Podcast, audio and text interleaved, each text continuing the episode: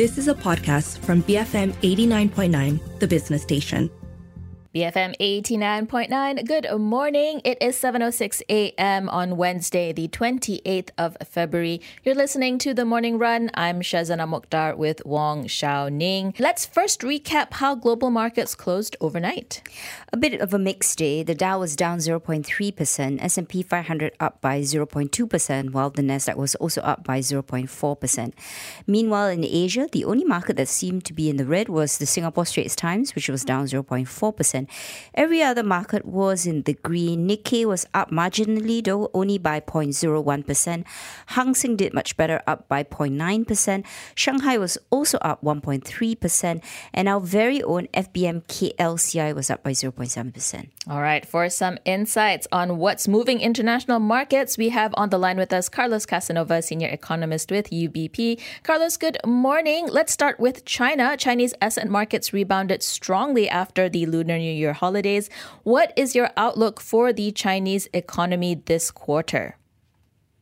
Good morning. Well, first of all, we think that the factors that were underpinning that um, recovery in Chinese assets are predominantly related to state buying, so not necessarily a reflection of mm. an improvement in economic activity. Um, we are sort of uh, expecting the economy to broaden the base slightly in the first quarter, but we are still maintaining a growth forecast below five percent because we do think that it's going to continue to be mostly services, um, with manufacturing, of course, being impacted by um, the Chinese New Year holiday, uh, which this year was slightly longer than um, previous years. It was eight days instead of seven. So that's one extra day of factory closures. Um, so we will see a little bit of weakness on manufacturing, more strength on consumption. That is, of course, not uh, what the Chinese government is aiming for, so we might still see um, below five percent growth in the first quarter. Carlos, what are your expectations for some of the big Chinese data coming out on Friday? You've got the official P M I, you've got the Caixin manufacturing P M I. What is it going to point to? A softer economy, stronger one? Hmm. I think um, we are going to see a divergence. So we do expect that the manufacturing P M I will contract further on the back of, uh, um, you know, factory closures. But um, um, services should recover more. So we are seeing expansionary P M Is in terms of services. Um, they were above fifty. Uh, we do expect they will continue to move up further. And so investors will have to grapple with that. Um, Honestly, I think because we are in the middle of the Chinese New Year period, as you know, um, there's no um, data for January and February. All of that is published together in March. Um, that will be more important than trying to, uh, you know, read in between the lines of the P M I numbers. Those are very cyclical and tend to change every month. And moreover, we do have the National People's Congress coming up next week. And so it is going to be more important for investors to actually focus on what those G D P, inflation, M two growth targets for twenty twenty-four are, as opposed to trying to monitor um, whether the economy has accelerated or decelerated sequentially in the first quarter. Can we take a look at uh, the issue of the ringgit? Uh, because there's been a lot of concern over the ringgit slide versus the greenback. How much more weakening do you foresee for our currency? So honestly, this is something that's affecting um, all of Asia. So we have the narrative around a strong U S dollar, um, U S ten years moving back up towards that uh, four to four point five percent range, uh, which, by the way, is the target for the remainder of the year. And that is exerting depreciatory pressures across the board in Asia. Um, in Malaysia, that is com- there is another factor that is compounding to strong U S dollar, um, and that is weak energy prices. Um, The ringgit tends to correlate quite strongly with fluctuations in oil prices, and we are seeing weakness across the board. We do expect that that will continue um, throughout all of this year, um, and, and we are seeing specifically within natural gas uh, pockets of, of weakness.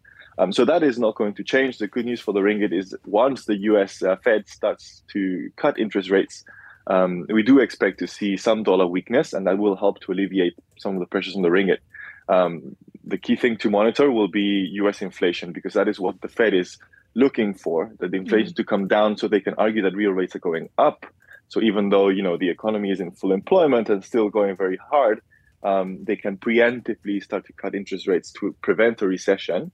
Um, so inflation is going to be the main driver of any future appreciation in the ringgit, in my opinion.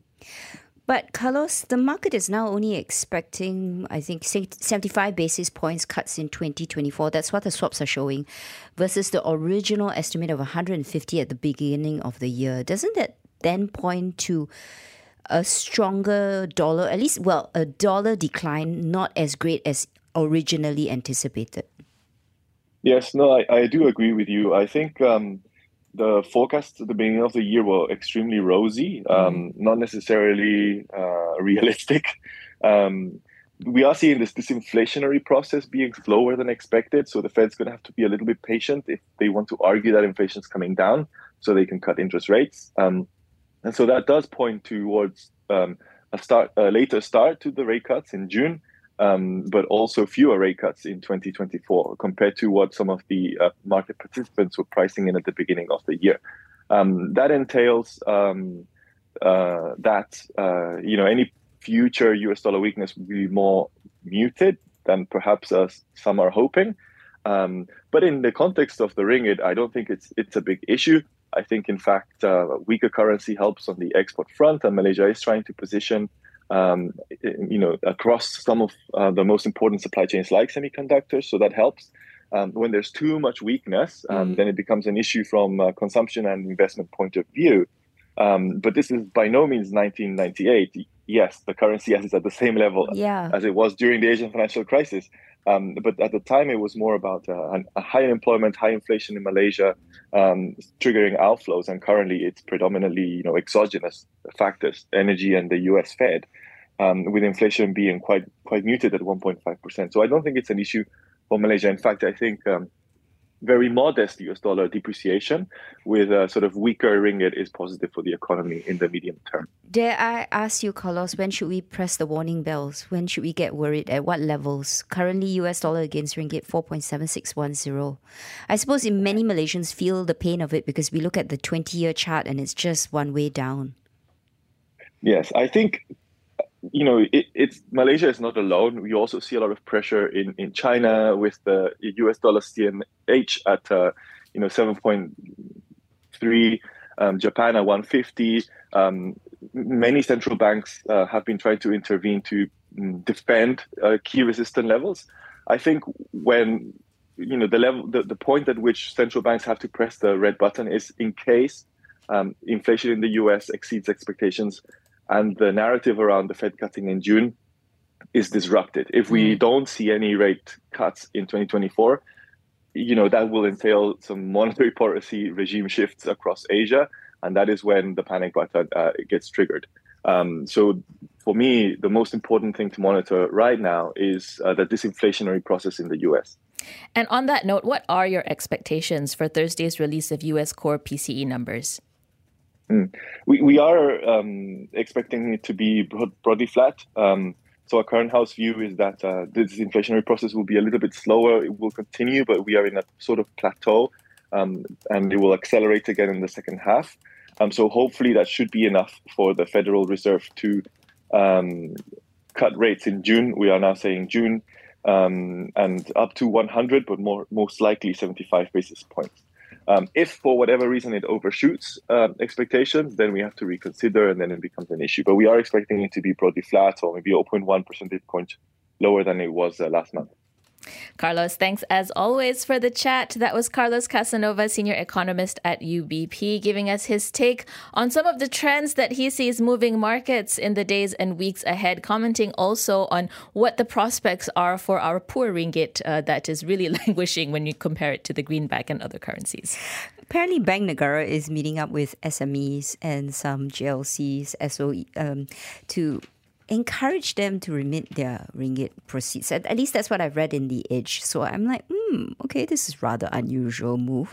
Uh, but we'll talk about that later at seven fifteen. But I think uh, we want to highlight one of the corporates that released results in the U S, right? And that is eBay. That's right. So eBay reported their fourth quarter adjusted profit of five hundred sixty million U S dollars. Revenue is up two percent on year to two point six billion U S dollars. And this is boosted by healthy consumer spending during the holiday season, as well as higher sales from categories such as refurbished goods and auto parts.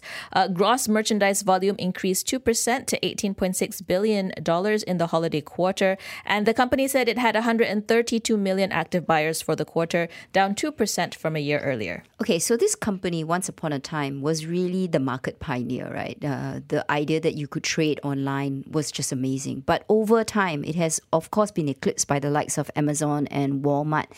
So in an effort to be more nimble and to, to keep up, well, at least maintain their market share, they've actually been very careful in terms of cost. And what they've done is they have cut about nine percent of their full-time employees. This was done after they already cut five hundred employees way back in twenty twenty-three. And they're looking for niche markets in which they can really thrive in. So like watches, sneakers, other luxury items to appeal to collectors.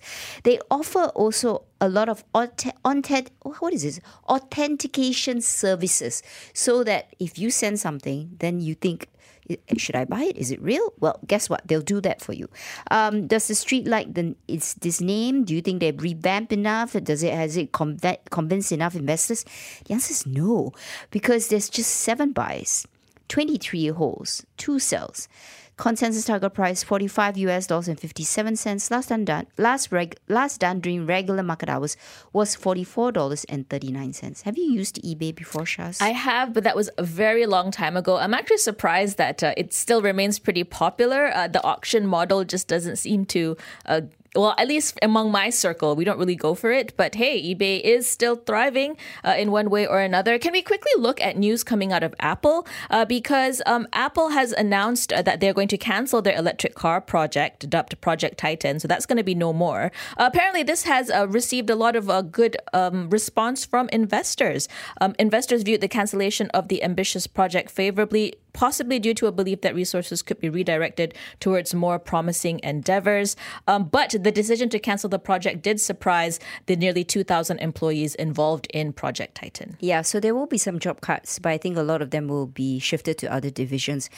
Guess who was very happy with this news? You're going to tell me. Elon Musk. Oh, of course he is. He One p- more competitor out of the way, right? Yeah, he shared a post on the X social media site with a saluting emoji and a cigarette. Okay. So he's like, ha ha, so, bye-bye, Let one less competitor. So yes, Tesla's share price also went up.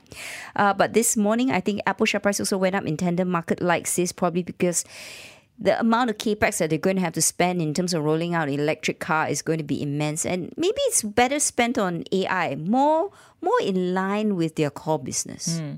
right? Although I would have been really I was I was really keen in seeing what an Apple car would look like. I, I mean, yeah, it would have been fun. But in any case, seven nineteen a.m., uh, we're going to head into some messages. We'll come back to look at more top stories in the newspapers and portals this morning. Stay tuned to B F M eighty-nine point nine. You have been listening to a podcast from B F M eighty-nine point nine, the business station.